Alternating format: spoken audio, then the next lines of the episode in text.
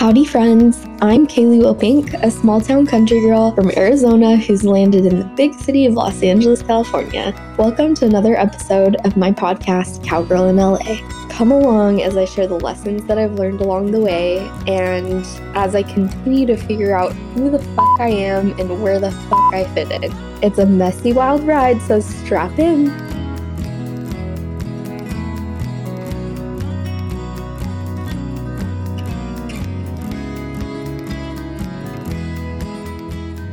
Hi, Stephanie. Welcome to Cowgirl in LA. Hi, Kaylee. Thanks so much for having me. Very I'm excited. so excited that you're here. So, for those of you who don't know, I work in advertising. I grew up on a ranch in Arizona, which is in Apache County. And I grew up in the Mormon church, very spiritual. And now I live in LA. And of course, I love astrology and all of these woo woo things. And so, as you can imagine, my TikTok feed is mostly filled with a sprinkling of all of those things. And I came across a TikTok from Stephanie talking about woo woo capitalism, and she was offering a course on it. She is a, correct me if I'm wrong, a college professor, I'm a former college professor. former college professor. And I loved college. I loved taking lectures. I was like, sign me up. Like, I saw the TikTok and I was like, I want to take her course on woo woo capitalism. And I'm so glad that I did because it was so much great content and so much great information. And I was like, all of my podcast listeners need to learn from Stephanie and hear about all of these things. And so I emailed her and I was like, Hi, by chance, would you um like to be on my podcast? And she emailed back right away and she was like, Of course. And I am so happy and we're we're doing it. So welcome to the podcast. Thanks, Kaylee. As I was saying to you earlier, I'm very attached to you. You're one of my first students. And as a teacher, I'm always in awe. I love seeing how my students absorb the knowledge, internalize it, make it their own, and how you're able to take what we're talking about spiritual capitalism, all these different themes, toxic spirituality, the themes that we break down in our class, and how you're making that relevant to you, to yourself, to your communities, and how you're going on to teach your communities as well. This is so important for us to have these conversations and for us to deconstruct what the hell is going on in the spiritual world. Yes, I love it. Could you give a bit of an intro to who you are? Where did you grow up? I would love to hear your personal Yeah. origin story. Absolutely. So I'm Stephanie and I'm Lebanese Egyptian. My dad is Lebanese. I was actually born in Lebanon and I lived there till I was six years old. I was born right in the wake of the Lebanese Civil War. So Lebanon had like a 25 year civil war that absolutely ravaged the country. And I was born like right at the tail end of that. Like, I think 93 is when it officially ended. I was born in 92. So I grew up in a country that was really messed up, like buildings destroyed, covered in bullets. And the country was really divided. And I'm still processing like what that meant and what that means for me and what that looks like and how that's affected me. But we left in when I was six and we moved to Dubai. Both my parents are academics. So academia actually kind of runs deeply in my blood. My grandma's also an academic. It is so interesting because they've all studied, like we're all people of color in, in my family. Like my dad's Lebanese, my mom's Egyptian. And everyone studied Western thought. Like my dad is a, is a professor of philosophy, and his specialty was Bertrand Russell, who's like a British philosopher. And my mom taught and specialized in Chaucer. And my grandma specialized and taught 18th century French philosophy, like Diderot. And so it's interesting because I come up in this academic world and I'm not really interested in Western thought. Like I want to study North African thinkers and poets and folks who've actually challenged colonization. Frantz Fanon, a Martinican thinker and psychiatrist who really challenged like colonial thinking, is one of my favorite and most important thinkers. And so is Sylvia Wynter, also Caribbean thinker, philosopher, who's absolutely amazing. So it's kind of interesting because I like, I'm a little bit of an anomaly in my family because I'm like, I don't care about Western philosophers. They suck although I have studied them very closely, I have a degree in political theory and I spent six years in a PhD at Johns Hopkins University studying political theory. political theory is basically like political thought. It's kind of like philosophy, but specializing in politics. So, as part of my training, it's a very Eurocentric training. Like, we study like Plato and Aristotle and Machiavelli. And these are all thinkers that I know really well and I could teach in a college setting. Nietzsche, you know, all these people. And I actually also spent a lot of time studying Hobbes and Locke. And these are like 18th century British philosophers. But then I started moving more into more critical thinkers and looking at capitalism and colonialism and thinkers who've actually challenged these things, such as Marx and as I was saying earlier, Fanon and Sylvia Wynter. It's actually really important to study both the reason why Western philosophy has issues and look at why it's also shaped our society super deeply. But to go back to your initial question, I grew up in Lebanon, I grew up in the Emirates, in Dubai. And when I was 13, I moved to Montreal. And I feel like Montreal, this is where it's my home. Montreal is where I belong. I moved here when I was 13 years old and really loved the independence that I got. Like at 13, you don't really want your parents driving you places. I had the metro right next to me. So I was able to just hop on a metro and meet my friends and like go downtown shopping, stuff like that. So I have a really good connection to Montreal. And then I moved to Chapel Hill for my undergrad, actually. I've lived in the States for the last 10 years and I went to UNC Chapel Hill. So I'm a Tar Heel. Chapel Hill's my alma mater. And then I moved to Baltimore to start my PhD.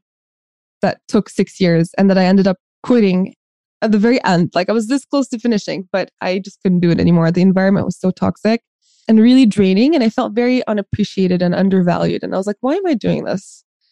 I don't need to be doing this. I don't need to be suffering for the sake of like growing intellectually and studying. I keep doing these things outside of this environment where I feel very suffocated.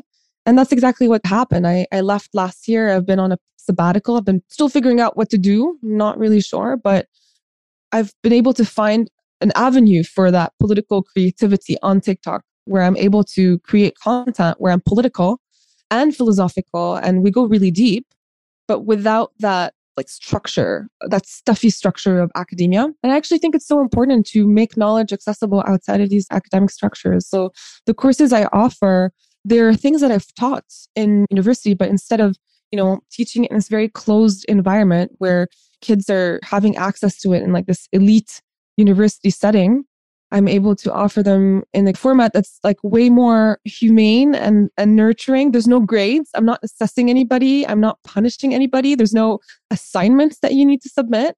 Although, you know, if students want to submit an essay, I will happily look over it. so that's, I think that's a little bit, uh, a little bit about me. I loved I your up. course, firstly. I loved college. Growing up, I was the first person actually to go to college in my family for like generations. So it was like a very new experience for me. And I absolutely ate it up. I've spoken about this in some of my previous episodes, but I accidentally took a class on feminism. It was called Gender Communication. And I thought it was just about how like boys and girls talk differently. And it ended up just being about feminism and like how are women's voices centered in the world and it really got me thinking about that, but specifically in the Mormon church. Mm-hmm. And they were asking questions. And I was the type of student that would like come to class and I would be like, well, let me prove that I'm right. And like, I was very conservative, very Christian, very religious.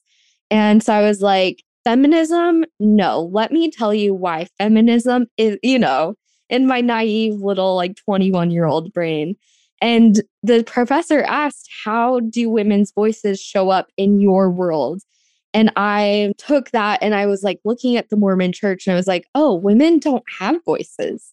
Like they're not allowed to speak. They're allowed, but they're not given a platform or a place to speak. And like, what would the world benefit from if women were able to actually like talk about their lived experiences. Like right now, all we hear about is men's lived experiences, but what about women? And that got me just like thinking and thinking and thinking about so many things.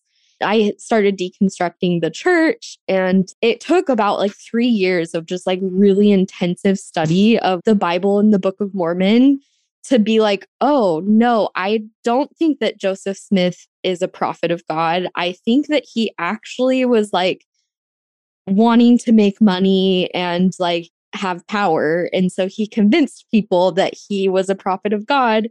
And now, 200 years later, there's this giant, basically, corporation that sits on billions of dollars and kind of like capitalizing on people's spirituality. And that doesn't sit right with me. And so, anyways, this is something that I've been like deep dive studying for so long. And now that I've graduated college, I'm like, where do I continue this? I want to continue learning about things. I want to continue doing this. I don't have time to go back to school. I don't have money to go back to school. And so I agree with you. TikTok, I feel like, is such a great middle ground. And especially growing up rural and pretty poor, there are so many people who the next step in helping them reach greater potential is education. And it's just like not very accessible for people in rural communities. Internet is like just barely getting to a place where people can actually like do online school, you know? So I think that what you're doing is super, super valuable and super, super needed. And I'm just excited to continue the conversation outside of TikTok. Yeah, thank you. I'm so happy. I'm so happy to be here and to support you and on your journey as well. You know, I feel like grad school ends up attracting a lot of people who are interested in learning more, who have that hunger to learn. That's exactly what happened to me. I graduated from undergrad and I had just started, you know, learning about all these things like feminism and decolonization and liberation, what that looks like and power. And I was like, there's no way I can end here. I have to keep going. And, you know, I don't regret grad school. I wouldn't be who I am right now. I wouldn't be the thinker or the writer that I am without grad school really pushing me. Hopkins is one of the highest rated programs for political theory, and it's a really tough one, which is why most people in that department are white men. A lot of like really tough environments end up being super dominated by white men, and the women and the queer people are minorities and the space isn't really designed for their well-being it's just kind of like you either exist and you survive in that space or you drop out and most of the people who have dropped out have been white women, women of color, and queer people. That includes me. I'm I'm not I'm like a statistic, but it's also like what happened to me, my lived experience. And I have a lot of privilege. Like I literally come from a family of academics. So they know exactly what I went through and they were supporting me through that process. I can't imagine what it's like for the grad students who are first gen or who have families that don't really understand the trials and tribulations. So this is all to say that if I could go back in time, the thing that I would say to my younger self who is like so thirsty for knowledge is that knowledge does not only exist in academia. I think part of the marketing and the aura of academia is that it's like this, like you just open the door and then all of a sudden you get all this knowledge. It's the image we have, but that's gatekeeping. Knowledge and learning and courses and being a forever student going to grad school is not the only way to continue learning, especially not when it comes at the cost of mental health, of the financial cost of it, the emotional cost of it, and also like the time cost of it. I spent most of my 20s in grad school. The only job I've ever had was to be a teacher, which is part of the whole identity crisis that I've experienced this entire year that I've been on a sabbatical, that I've left it's like, I don't know what to do outside of this. This is my entire identity is wrapped up with studying and teaching and mentoring. Like, I don't know what else to do. And so I had to kind of rebuild who I was outside of this because it's just defined me since I was like a young kid. So yeah, that's also to reinforce your point is that you don't need grad school to continue learning, especially that I think the more universities become like a hostile place and difficult place to thrive, I think we're going to see more and more freelance professors and just like intellectuals that are not associated to university, but have a lot to offer and to teach. Just kind of like, you know, folks like me that might be offering courses and things like that outside of it, but with the same caliber and the same level of rigor that you would get in a college course, but not with the gatekeeping mm-hmm. and not with like the the stuffiness and the assessments. I, I it was very hard for me to grade students, especially like when we hit COVID and I saw how burnt out everybody was. I was like, I just want to give you all A's. I don't really believe in grading. I believe in improvement. I believe in like constructive feedback. but does it have to be associated to a grade and like feeling competitive that only a few people are going to get A's and like that distribution of grades? I just felt so uncomfortable with it. Yeah. And I think what you're talking about, I've been thinking a lot about like, what do you do when the system fails you? All of these systems and organizations that we rely on as a society are failing us and have been failing us for a long time. Like, what do we do when that happens? And I think what you're doing is what needs to happen. Like, we need to, like, I don't know, get creative and do mm-hmm. something about it. And I think that across all industries, I see that with all of the people that I know who are either experts or like super passionate about what they do. They're like, well, this system isn't working for me or the people that it's supposed to be helping. So I guess I'll try and like do it. And I feel like that's kind of where the beauty of mutual aid is, is that it's like, well, there are actual people that need actual help like right now. What can we do to get them help right now? And there's so much power in that. And so I just appreciate what you're doing. I'm sure it is scary to go out on a limb like that, but I'm grateful that you're making your knowledge and experience more accessible to me. And I just think as a whole, we're going to start seeing more of that in the next few years. I think so too, especially because even being an academic at this point is a very hard job. It's highly underpaid, just like teachers, you know, mm-hmm. of any level in education, whether it's like, you know, younger kids or older or even college. It's just so grossly underpaid. I think for me, I'm also Leo. Like, I like to be appreciated, and I felt so unappreciated in that space. And I was like, you know what? I deserve better. Mm-hmm. It took me a while to get there. And actually, like, spirituality was part of what helped me feel empowered to navigate feeling so trapped. I was feeling so trapped in grad school and I was feeling so burnt out. And the thing is, like, with an institution like that, like navigating an institution that is so white and masculine and capitalistic. It's really very extractive. It has a way of eroding my self esteem. I really felt eroded. There came a point where I felt like I had nothing to offer. I felt worthless. I felt lost. And that's also why I stayed for so long. I really feel like I started withering and feeling unhappy as of year four, and I left at year six. So I stuck around, not really knowing what I was doing. And it's around that time that I also started becoming more interested in spirituality because the premise of spirituality is to connect to our spirit, it's to connect to our bodies. And I was living in my head so much. I was like, literally, my brain was so tired of intellectual activity. Is it even sustainable for someone to be using any muscle? Because the brain's a muscle, you know? Mm-hmm. I was so tired. I was like, well, we don't tell athletes to train at the gym all day, every day. But then I have this dissertation and I have to teach and I have to take classes and read. And it's my brain is being used at every moment. And even when I'm resting, I feel guilty about resting. I was very drawn to the message, which is like drop into your body, ground. I kind of started with doing yoga, and yoga was very helpful because I felt like I was able for a few times a week, for a few hours a week, just kind of forget and disconnect from everything I was feeling and just breathe and connect to my body. And there was that like immediate satisfaction in the sense of I was seeing my progress. I was seeing my body improve in certain poses in a way that, you know, with PhD work, you don't really see the progress right away. I mean, it's over years and years, and if that, you know. So I started becoming more and more interested in spirituality as a result of my disconnection and of my burnout and living so much in my brain. I love that. I, I want to hear more. Keep going. Okay, okay, okay. I feel like you left me on the edge of my seat. um, like I want to know, know, all of the details. Like now you want to know soul. all the details. Well, yeah, yeah. Okay. Well, it started. So it started with yoga, and then it slowly moved into astrology and tarot.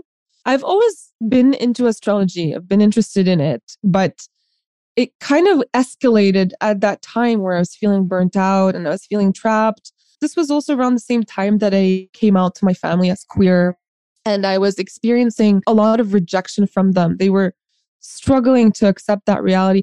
Even though they're pretty liberal parents, I was really surprised how much they struggled with it. And now, five years later, after my coming out, they're much more open and comfortable and they love my partner. And I feel like we've reached a really good place. So I'm revisiting that pain, but it doesn't feel so painful anymore because things have gotten a lot better. But I remember feeling really lost and rejected and lonely and ashamed because I was like, well, if my parents don't love me, then am I even worthy of love? Like it was so confusing. So astrology and tarot, I turned to it with almost like an urgency. Like I needed, it's like I needed to know I was going to be okay. And these were the only things I knew that might give me some answers. So I consulted an astrologer, I consulted tarot readers. And basically my question was like, will I be okay? Because I feel so, so lost and so stuck and so lonely and isolated. And of course, their answer was that I was going to be okay.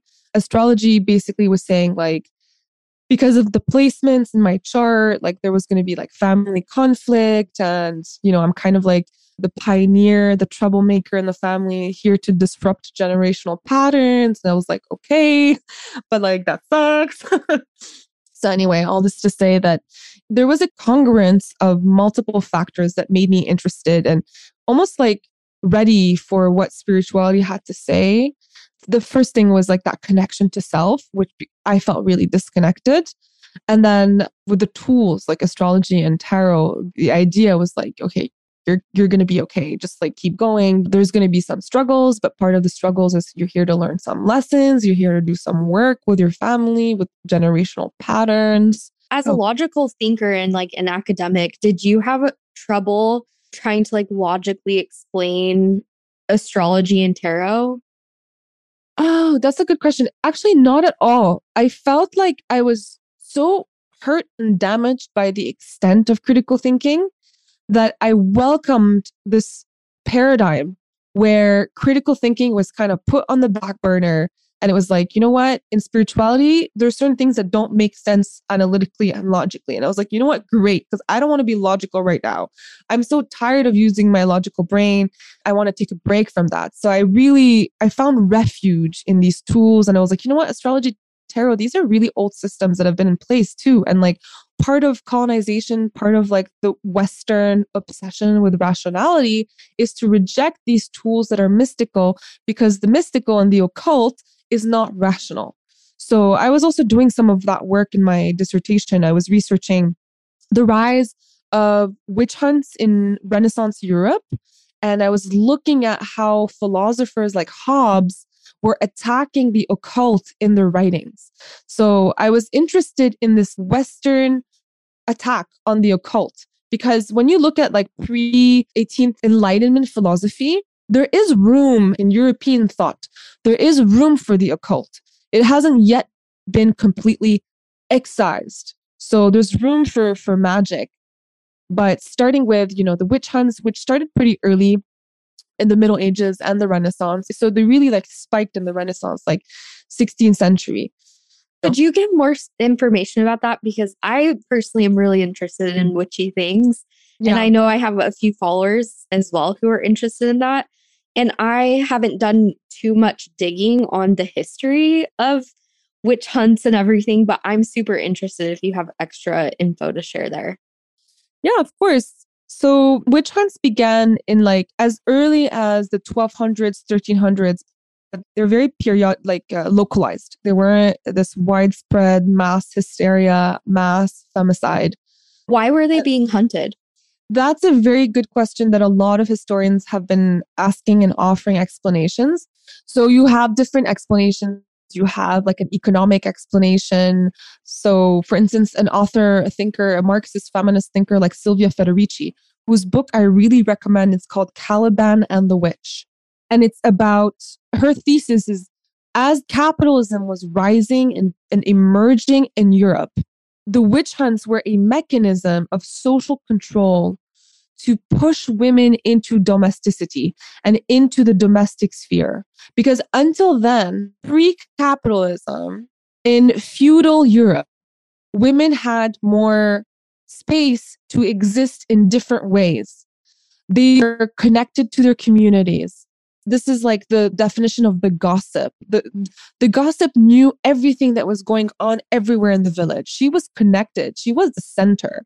She knew everything, right? This is also when you had medicine women who knew about family planning, who knew about abortive plants, how to use medicine.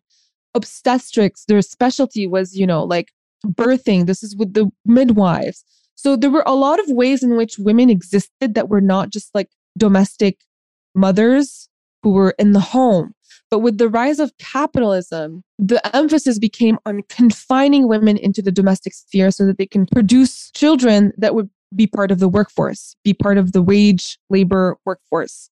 So this is one argument. This is uh, an economic analysis. You have other historians offering a religious analysis, you know, like the conflict between Protestantism and Catholicism being kind of embodied or congealing on this attack against women. A lot of the women who were being hunted and accused of witchcraft were these older women who spoke Latin, who didn't speak English. They were connected to a religion that was that was not the religion that was being pushed. And then there was also like a lot of heresy in Europe at that time. And so a lot of the areas in which the witch hunts happened were also areas that had heresy and heretic movement. So anyway, there's like a lot of different factors that could explain. Of course, we can't go back in time and say exactly why.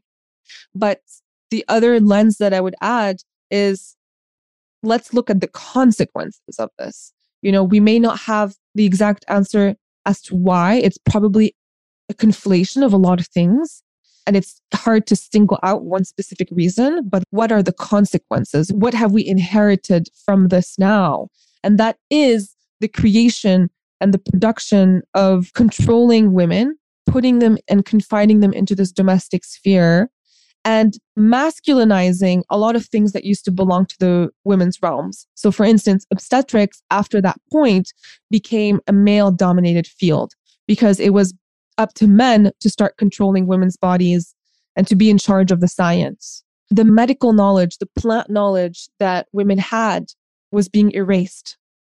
And there were real consequences to this. If you showed that you knew plant medicine, you ran the risk of being accused of being a witch. So there were real consequences for that. So there's like this form of internal policing that started happening as well. So if you deviated in any way, if you showed that you were empowered or that you left the house or that you didn't marry or you didn't have children, if you didn't kind of like follow the rules of what was expected for womanhood, there was always that threat or that trauma of like what happened to those women before you that were punished for exhibiting ways of existing that did not fall into this very like strict way of this strict expectation. So that of course really impacted and shaped like gender roles, which is why in my gender workshop we talk about gender roles as a form of social control.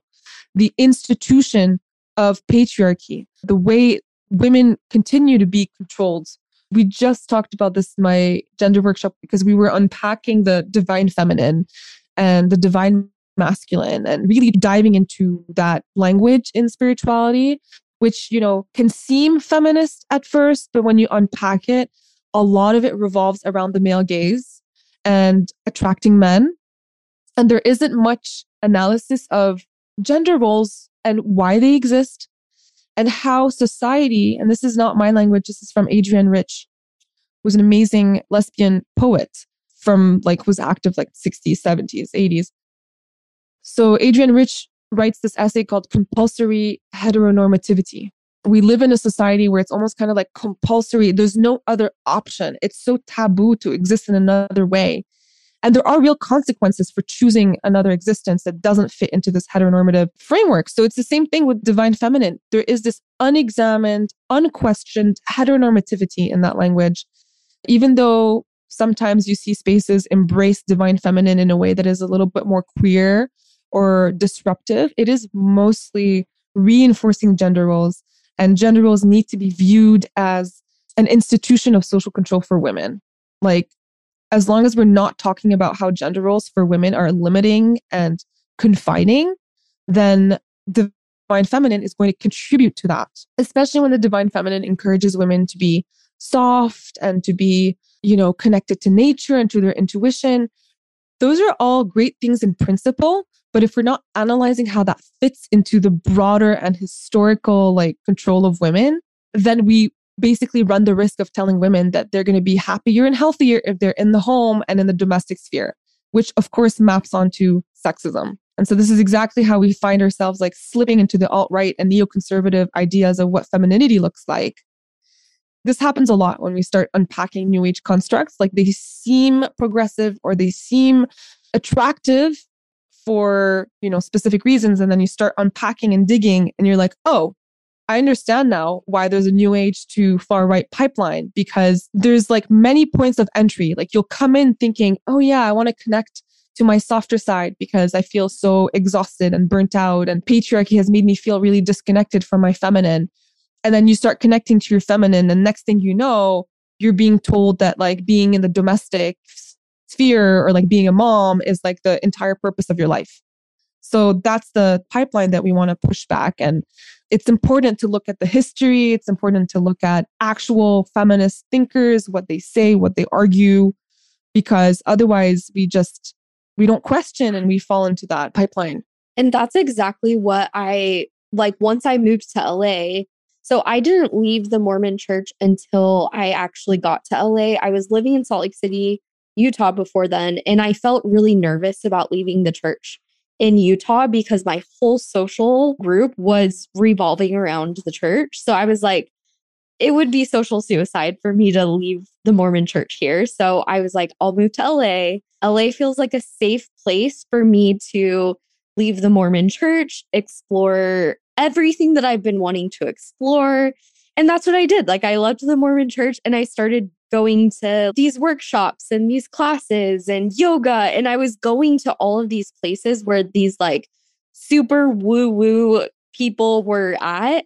And there was so much of it that I felt connected to, like astrology and tarot and like obviously witch things. Like I love learning about all those things. And I felt very similar in the sense that like I felt like it was help, like astrology gave me this other world to like make sense of what's happening for me. And it was great and awesome. But again, as I was going into these groups and these workshops, and people are talking about manifesting wealth and stuff like that, I was like, wait, but like, is wealth really what the end goal is? For me, I know I need money to like survive and pay my rent, but like I'm not trying to become Jeff Bezos. Like I'm just trying to pay my bills and like and make sure that everybody around me has the resources to like just live a normal, happy, healthy life.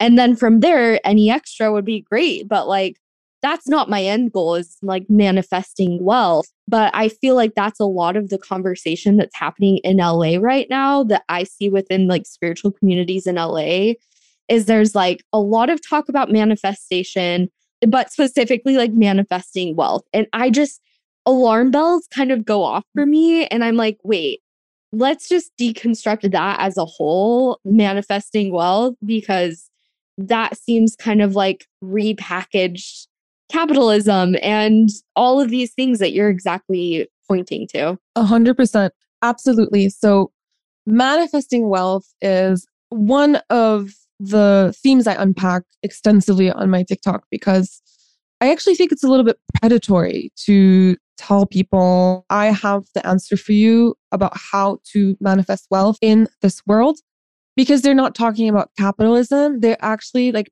purposely. I mean, I don't know how purposeful it is. It might just be like absolute ignorance, but we live in capitalism and capitalism is a system where inequality is built into it. So when we work, we create a ton of wealth, but we just get a wage. This is how capitalism works. So you might be like, for instance, you work in advertising, you're probably creating so much wealth for your company, way more than what you'll ever see in your bank account in form of your salary. That's how capitalism works. Who's getting that wealth? The owner. So the owner, the CEO, the company is collecting all of that because this is how capitalism works. It's like if you come up with the idea, if you come up with the resources, with the capital to start something, then you deserve all of the wealth that other people are creating for you. That's the structure of the owner versus worker employee. Well, and on top of that, specifically in my field of work, my job is to manage my clients' money, run ads for them, and then report at the end of the month how much money I made them. So, for example, I have anywhere from like 10 to 15 clients that I'm making $500,000 per month for them based off of the ads that I am running for them. Wow. And like they don't necessarily pay me, they pay the agency and the agency pays me. But at the end of the day, I am directly responsible for making sure that I use that money in a way that makes them more money. And it's just like a mind fuck, honestly. Like, honestly, my job in and of itself has been what's helped me deconstruct capitalism because I think there's a lot of people in my sphere of influence who are like, well, capitalism is good. Like we're able to like grow economy and it's needed and all these things. I'm like, I understand where that's coming from, but there's something broken in this like little wheel that I live in where like I'm making companies millions of dollars every year, but I'm getting paid a salary from the agency that I'm part of. And like, even if I got 1% of what I'm making all of those companies, like I would be set, you know? But mm-hmm. it's just, it's interesting. You're experiencing exactly that structure. The way that capitalism is set up is like this. And we accept it because there is a naturalization of capitalism. We've existed in capitalism since what, like maybe the 1500s, 1600s. Like, you know, capitalism does not have a clear start to it. It, it took a while for it to develop and grow out of feudalism. So, this is why history is important because it's important to remember that capitalism is not the only system that has ever existed. It's a very specific system that we live in, but it really has taken a hold of our imagination and it's taken a hold over how we understand ourselves in this world. So much so that it becomes almost impossible to picture a world outside of capitalism. Like, if we're here to try to challenge capitalism and, and like take it down, it feels almost impossible because it's like, well, how how do we? Where do we even begin? And that's because it really has taken hold of how we see ourselves, how we relate to each other. Internalized capitalism is a huge thing as well.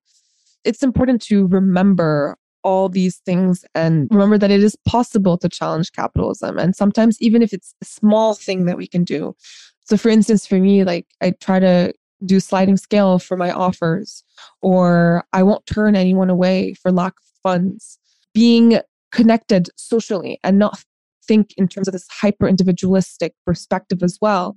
Capitalism is rooted in this idea that we're all like little atoms, you know, like circulating and exchanging with each other, but we don't have to think in this atomized way. If we think with more connectiveness, if we connect to each other and each other. That's also a way to challenge capitalism, yeah. to share the wealth, you know, share with each other. So if someone has more, we give more, as opposed to we all give the same amount. That's why I also like sliding scale. I like having the option for those who can give more to give more so that the people who can only give a certain amount can feel comfortable giving that. And everyone's still deserving. Everyone's still great. Everyone still deserves access. So these are all small ways to challenge the system and to push our imaginations to move beyond capitalism.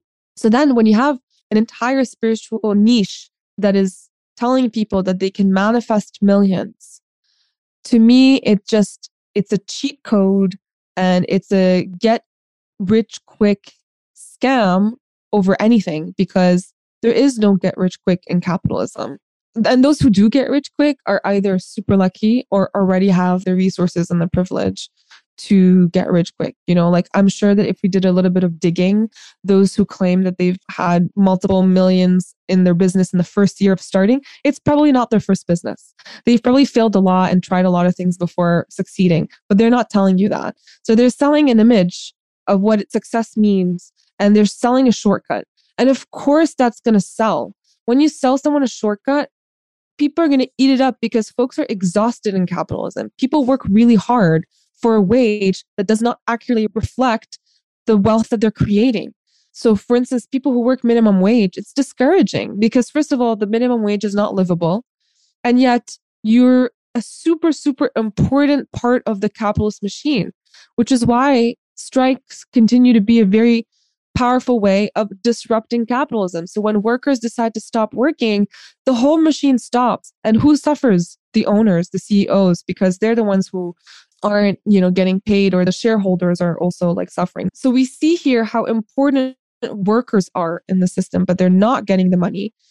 They're not getting wealth. They're not experiencing social mobility. And this is where also like racism and gender and all these intersectional layers also interfere because like if you're a person of color if you come from like a poorer neighborhood with less opportunities this is affecting black and brown people predominantly overwhelmingly. The idea of pull yourself up by the bootstraps like just think better thoughts or you know do these spells or do certain things and like pay this coach multiple thousands of dollars to pull yourself out of this bind and out of poverty and out of this like generational and systematic and systemic poverty, that's not possible. Instead, what I would want us to look at is resources. Like we live in capitalism, and capitalism, for people to succeed, it requires resources. There is no such thing as the self made man or woman. People need help to move forward and to succeed. So why aren't we talking about resources? Instead, coaches who are talking about like the manifestation, manifest your wealth, they're taking your money. Probably money that folks don't even have. I've heard tons of stories of people having very, very little money in the bank, like barely, barely enough to put food on the table. And yet they'll find like circuitous ways to pay for coaches' programs, like get a credit card or like they'll be encouraged by the coach to open a new account or, you know, things like that, because they're promising them that once they do, they'll make 10 times back that money. And I think another important layer here is that they target women because women don't have any capital at all because they've been in the home for so long and women don't have power. Money is power in our society.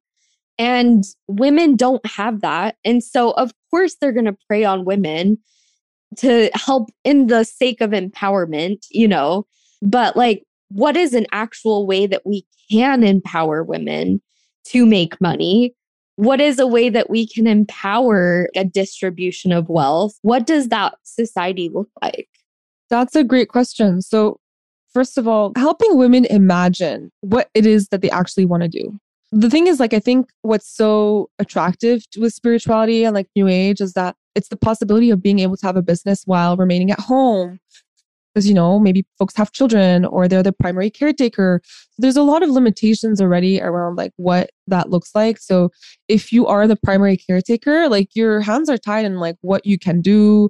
If your finances don't allow like going back to school so that you can get new training like school is prohibitively expensive. That shouldn't be especially like professional degrees, like certificates and like masters that will actually allow you to increase your value on the job market. Because that's what capitalism is. It's like, how valuable are you? So you have to create value. And what's attractive with spirituality is that it feels like the start costs are pretty low. Like all you need is to be savvy and to have a website or not even like people can just Venmo you for a service and a lot of these services that are being offered are kind of connected to who you already are. So you don't have to go out of your way or do something else or get a different skill. Like it already is who you are. So if it's like, oh, if you like bake at home or if you cast spells or if you connect to spirits or if you read tarot, these are things that you've probably done privately for yourself and become like more advanced at that. And then you're like, oh, okay, I'm just going to offer that and like maybe make a career. And you see people, the people that have like thousands of followers online, they're the ones who are successful and they're modeling that life that actually feels kind of flexible. Like I get why that life is attractive because you have a lot of flexibility. And there's the whole thing about like, let's create passive income. So all these coaches out there like making so much money teaching other people to make passive income. of course it's attractive because it's like this promise of making so much with like relatively little effort or like effort that's kind of flexible. You know, it's not as rigid as having to like do a night school or like leave your children and go to school during the day or having to ask your partner to do more responsibility in the home and to challenge like a potentially patriarchal or heteronormative gender role distribution in the home. So it kind of works around all these things. So how to empower women, it starts with expanding our imagination and giving ourselves the time to explore like what is it that I want to do? And what does it look like? What do the resources look like that i need to do that? And it's hard to offer like bigger answers because it's like well folks need support. So it's like yeah. if you don't have a supportive home or a supportive family if you don't have like the income like there's all these limitations that need to be taken into account. Yeah. And something else i think i don't want people to like misinterpret my views on manifestation because i do think manifesting is a powerful thing and I do think that there is a level of like magic and like spirituality and divinity. And I mean, manifesting, praying, like whatever you want to call it, it's like this putting this hope out into the universe about something. And I do think that that's powerful. Like I have seen in my own life that when I start to get imaginative and I start to dream about what my life could be with maybe the resources that I have available right now, things sometimes just like fall into place that like I was just like, oh, one day I was just like, I would like to leave Salt Lake City. I would like to move out to LA. And one day a friend just was like, hey, my friend's having a birthday party in LA. Do you want to come? And I was like, oh, yeah, I guess I do want to come, you know? And I think that there is a level of dreaming and imagination that empowers us to just like see. And I think this is kind of going back to what I was kind of talking about with white women's power. I know that this is very specific to me as a white woman, but I do have power. And I'm not going to deny that. The color of my skin gives me privileges that are not available to other people. And what am I going to do with that? Am I going to use that to empower other people and create a society where we all are equitable? Or am I going to use that to continue to perpetuate this state of capitalism and white supremacy? Like, I don't know. I just think white women are in this place. And I think we're in this place in history where, like, as a collective, white women need to figure out what are you going to do with this power? And recognize also the, I don't know, there's so many mm-hmm. nuances mm-hmm. to it. There are so many nuances. And that's also like, I love to inhabit the messiness of the conversation. And sometimes it's good to just linger in that and embrace the murkiness because trying to make something so complicated clear and simplified can sometimes lead to dogmatism or categorical thinking, either or thinking. And it can be all these things. For instance, when you're saying that manifesting, praying can be a good thing, like, yeah, I don't disagree with that. I think imagination and dream work is really important to open ourselves up to different possibilities. Like when I was trapped in grad school, the first step that I needed to do was to imagine not being there and I was so stuck that I couldn't imagine. And spirituality was helpful. Like these tarot sessions, these astrology sessions, they were helpful in helping me, inviting me to imagine a possibility that I had never imagined before. And that was the first step to actually making the plan happen, making my exit plan happen. I had to imagine it first. I had to be with that. And then, okay, how do I make that happen? What's the next step? I think I see the trouble that we see emerging with manifestation is when there's that language of causality and of guarantee of like if you think it and if you think it hard enough and if you think it in these specific ways it will happen because when it doesn't happen there is the possibility of blaming ourselves or feeling like oh we did it wrong or maybe my subconscious is not ready because I thought I was ready, but it isn't ready. So we end up like holding ourselves back and it creates this idea that I'm not deserving of this thing that I want and I want to go after it. So it actually kind of might even make us shrink and shrink ourselves when we're already as women so shrunken and we're taught and socialized not to take up as much space. And also institutions make us smaller like we get paid less like we get promoted less you know? And this is of course like even more accentuated for non-white women. So you have that. And what manifestation this auto interpretation of how life is going is it brings it back and puts the onus on ourselves that we didn't do it hard enough. And I think that can cause even more self blame and self shrinking. And is that really empowering?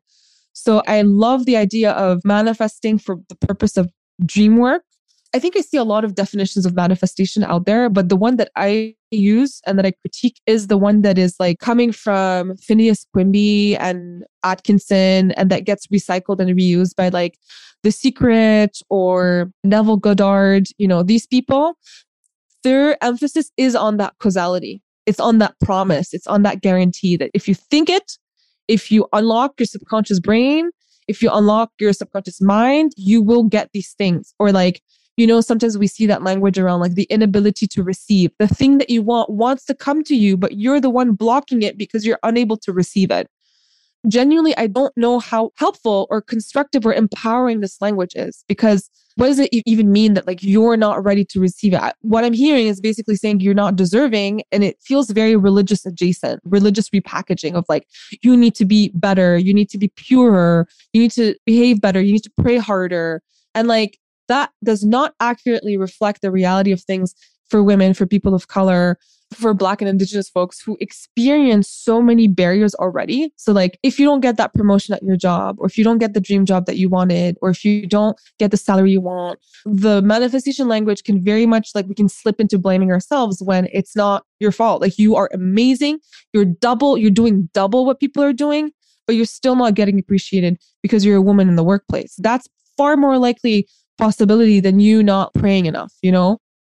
So not you specifically, but like, yeah, you know, us like women. That's only my, my only concern with that manifestation emphasis on like the hyper individualistic framework. But as I said, I love what you said about imagination is a very, very important step. And it's an important step for liberation, for self love. Every single revolution has had a dream work self love portion. If we think of the feminist movement, like a lot of the activist collective mobilization work is in tandem with self love and like loving ourselves as women because patriarchy says women are lesser than. So part of the work is to say, no, actually, we are deserving, we're awesome, we want to take up space. But it has to go hand in hand with the bigger collective picture because otherwise it can slip into something else completely that summarized everything that I was hoping to come from this interview. What do you personally imagine and like a dream for the society? What does that look like for you? That's such a good question. And it's a it's a really big question. I guess it depends. Like, are we talking about spirituality? We're we talking about capitalism? Let's talk about spirituality and capitalism. Just like, what does a healthy hmm. spiritual mm. life within a capitalist society look like? I feel like for me, healthy spirituality has to involve people talking about capitalism. It has to involve centering BIPOC voices. And I actually see some very great healers, decolonial healers out there that use the tools that we're talking about, like astrology and tarot, or ancestor connection, or goddess rituals, or spell work to encourage and invite a reconnection to self. Because we are so disconnected from ourselves and burnt out and tired and confused and disoriented. And I think spirituality can be a very powerful tool of reconnection, of empowerment, of having people love themselves. I don't think it's the only tool, but it's one of those tools. So I want to see folks like really take up space, especially folks who have been historically marginalized I want to see them take up space in the decolonial and spiritual industry. I want more representation. Like, I want to see different kinds of people practicing uh, their spirituality and sharing their spirituality. I want people to be specific also with where they're coming from, what their lineages are, what their connections are, as opposed to trying to be universal and kind of like co opt traditions that aren't theirs. I would love for us to be more connected. So, when we have a platform, we're sharing that platform to uplift like BIPOC voices, to call out also the colonial cultural appropriation that happens. It's very widespread in spirituality. But instead, what we see, the accounts that get the most action are usually white women, you know, like burning sage in Palo Santo with a retreat in Costa Rica. And they're all like conventionally pretty and very thin and straight and heteronormative. And they're encouraging this very gendered existence for women to be like domestic and to be at home and connected to nature. And like, this is going to speak to a very, very, very specific subset of the population and it leaves out everyone else. And what it does is that it reinforces a dominant narrative. And so it contributes to the erasure of all these other people who exist differently. So I'm mostly concerned about like trans women, like trans folks in general, who are already under attack in the US and their rights are being taken away and dehumanized completely. And so this idea that femininity and that we see portrayed in spirituality, it's so cis and it's so connected to like womanhood, cis womanhood. We don't see anything else. So it contributes to that erasure. And like manifestation, I also think contributes to the erasure of like systemic oppression. So all these different spiritual frameworks need some really deep reframing, if not complete reevaluating. And until then, the danger is that spirituality can be harming more people than it is helping. It's harming in the sense that it's erasing and creating like a very specific way of existing so that if you don't fit in that mold, you feel bad about yourself. So that's one way with the queer and trans erasure and like systemic oppression erasure. And it also like creates this hyper focus as you were saying on wealth and like manifesting money when we should also be talking about capitalism and the trappings of capitalism. And that's not to say that wanting money is not important.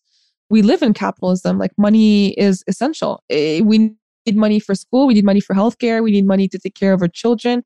We need money for everything. So i get why we need money but does it have to come at the expense of collective well-being and helping each other and having like real important conversations about sharing the wealth being equitable and that like equality versus equitability?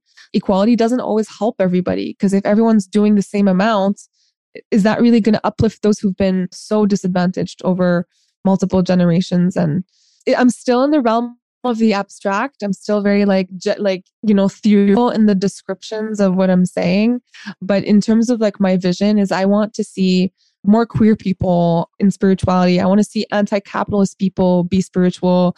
I want to see like plus size bodies that are like taking up space. I want to see like tarot and astrology for how to connect with each other and astrology for mutual aid. You know, like these are things that I think are so important. And in a way, it's almost like saying, like, let's create a spiritual space that is aligned with our progressive values. Because the thing is, right now, spirituality, it's like almost like a beeline highway to the alt right because of how it's set up. The spaces are so apolitical. No one's talking about race. No one's talking about gender. No one's talking about politics at all. And so this becomes like a really comfortable space for people who don't want to be political and people who don't want to have those conversations. And that kind of like already puts us in a neoconservative framework where like it, it becomes like uncomfortable or negative or people get shut down for talking about like what's going on with the world. So oftentimes these spaces do not examine the racial dynamics in the space. They do not examine the cultural appropriation they don't examine how they're like taking from indigenous folks and not honoring them and just continuing to perpetuate their erasure. And then you have folks who try to speak up and they get shut down. So we want to create an environment where it's democratic, people can speak up, and the practices themselves are already healthy and not rooted in this appropriation and this erasure. And we're not saying things that are going to clearly negate the experiences of BIPOC and women. These are all guidelines that I'm looking for when I follow healers or when I promote healers on my page. They must have that approach. Otherwise, I wouldn't be giving them a voice on my platform or telling people to go follow them. And there are folks who are doing that work out there. If you if you follow my account, you'll be able to see who I recommend and I'm sure there's like plenty more folks that I don't know of and like my job is to continue like uplifting them, finding them, connecting with them. Because I myself am not in a position to tell people how to practice their spirituality. You know, I'm a teacher, I'm a theorist, I'm like in political science. So my specialty is teaching people about capitalism and decolonization and gender. I'm not practicing it from a spiritual, like I have a personal spiritual practice. If you look at my account, I'm not telling people like, oh, this is a decolonial spell. yeah. but there will be people out there who are doing that. So I will, I will, will uplift those. Could you share more about what courses you have available, what courses you are creating, and how people can find you and learn more from you? Yeah, of course. So my primary platform is TikTok at the moment. So you can find me at It's Classic Steph. I love talking and sharing and teaching on that platform, though I do feel sometimes a little bit limited by the short form video platform. Like I like three minutes is really hard for me to just keep it at that. So I don't know. I'm like playing with the idea of having a YouTube channel and like doing more long form videos on there. The richest, deepest, most rigorous kind of experience you'll have is my courses, my workshops. So this summer, I've taught multiple workshops, one on the intro to woo woo capitalism. So, this is the one that Kaylee, you took with me. We looked at toxic spirituality. What are some of the red flags to look out for? How to recognize it? What are the elements? What are the patterns to look out for? So, this is one course that I will actually be recycling and offering as a self paced class that you can take at any time and take on your own time. All my classes that will be on offer will come with access to a private online community for us to continue talking. And, you know, for folks who have questions, I will answer your questions on there. So it'll be like more free for us to talk on there versus TikTok. TikTok is great for comments, but it's not the best for like building connections with each other. So I think that platform is going to be really cool. So this is going to be coming up in the fall of 2022, so in a few months. I teach courses on gender where we unpack the divine feminine, we unpack the idea of embodiment and how that can contribute to trans people's erasure, queer people's erasure as well. And I also teach a workshop on decolonization because I am all about decolonizing spirituality. So you see, there's a lot of different elements to the conversation, which is why it's so hard to keep it at one element. But, you know, I have to offer classes and for me as a teacher, like teacher one, teacher first, and then like a like I guess a business person second, it's always a conflict for me because like I hear business coaches saying like you have to distill your offer, you have to keep it to like keep it minimal, keep it to one thing. But you know, as a teacher, I'm like, well, I want people to really have the full conversation, full discussion. So we'll see. I think what I might do is offer one class a semester that's like a rotating class because it is also a lot of work for me. It's tiring for me to teach a full workshop. So one class a semester will be rotating and then there'll be this like constant, which is the woo woo capitalism class that will be available as a self paced, like folks can take it whenever you want. And my goal is to keep my classes as accessible as possible while still offering like the academic rigor that you would get from like a political theory course. And the politics, like my political commitments are leftist. They are progressive. I want people to think about what spirituality looks like from a leftist, progressive, decolonial perspective that can counter that new age to alt right pipeline that we're seeing. I think a lot of folks in the spiritual world are progressive, but then they end up in spiritual spaces that kind of either make them forget or suspend their political commitments and just like put that on the back burner. And next thing you know, like you're just putting into question your entire like who you were before you were spiritual this was my experience. I kind of like got disconnected from like my radical politics and then I had to like find my way back to it after like navigating spirituality. It can really suck you in. Yeah. Mm-hmm. But at the same time, I find so much value. And like you said, it's so nice to just like sink into my intuition and like let that be my guide over my brain sometimes because I find the same thing where I'm like, I'm so in my brain right now. Just turn it off and breathe and like connect to my body. And there are a lot of great tools within spirituality to teach you how to do that for yourself. I'm just really grateful that I found you on TikTok. This is exactly like the conversations that I enjoy having. And I know a lot of people do. And if you're listening to this and you want to find Steph Go find her on TikTok. Do you have like a website or a newsletter or anything that people can sign up for? Yeah, definitely. You can sign up for my newsletter. It's on my website, www.stephanienajjar.com. The newsletter is actually a really good space to stay in touch with like what's going on. I write like longer form essays and musings on there as well. So it's a good place to be in touch. Awesome. Thank you so much for coming on today. I really appreciate it. Last but not least, if you had a microphone that everyone in the world could hear, what would you say to the whole world? I would say that being spiritual does not mean progressive because we often think that spirituality is counterculture. And it is absolutely not. And spirituality can be super, super compatible with neoconservatism. So it's very important to have a critical thinking hat on and to continue thinking critically. And that critical thinking is very empowering. It goes hand in hand with connecting to our bodies because we also, in that moment of connecting to ourselves, we are also very open. And so if we're open to what other people have to say, we can just receive these things without questioning them. So it's important to stay whole and to stay connected to yourself. And then the other thing I'll say is ask yourself the question Is your spiritual community encouraging you to disconnect from yourself? Is it encouraging you, or do you feel like you are at war with yourself in that space? Because you want to feel unified, you want to feel whole, you want to feel connected, you want to feel like you trust yourself. You don't want to feel like you're afraid of yourself. And if you start feeling like there's some fear mongering or some like hyper obsession with purity, or you know you're starting to rely on what other people have to say about you over yourself and over what you have to say or you don't feel like you trust yourself entirely i would invite some pause invite some reflection invite some critical thinking and invite some support from people who have that critical thinking lens and who have been on that journey of questioning you know like kaylee so that you could just invite that pause i think that's important because you do not want to be in a situation where you don't trust yourself not in a spiritual space that is claiming that, you know? Yeah. So that, those are the two things.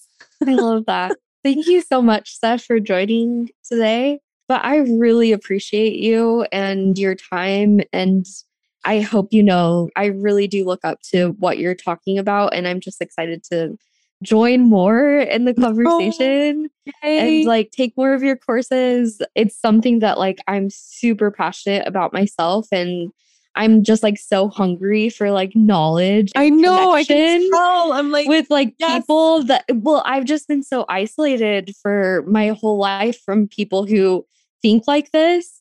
And my whole life I've been like, am I crazy? Like I grew up on the ranch. Literally, I would like go dig up Native American broken pottery.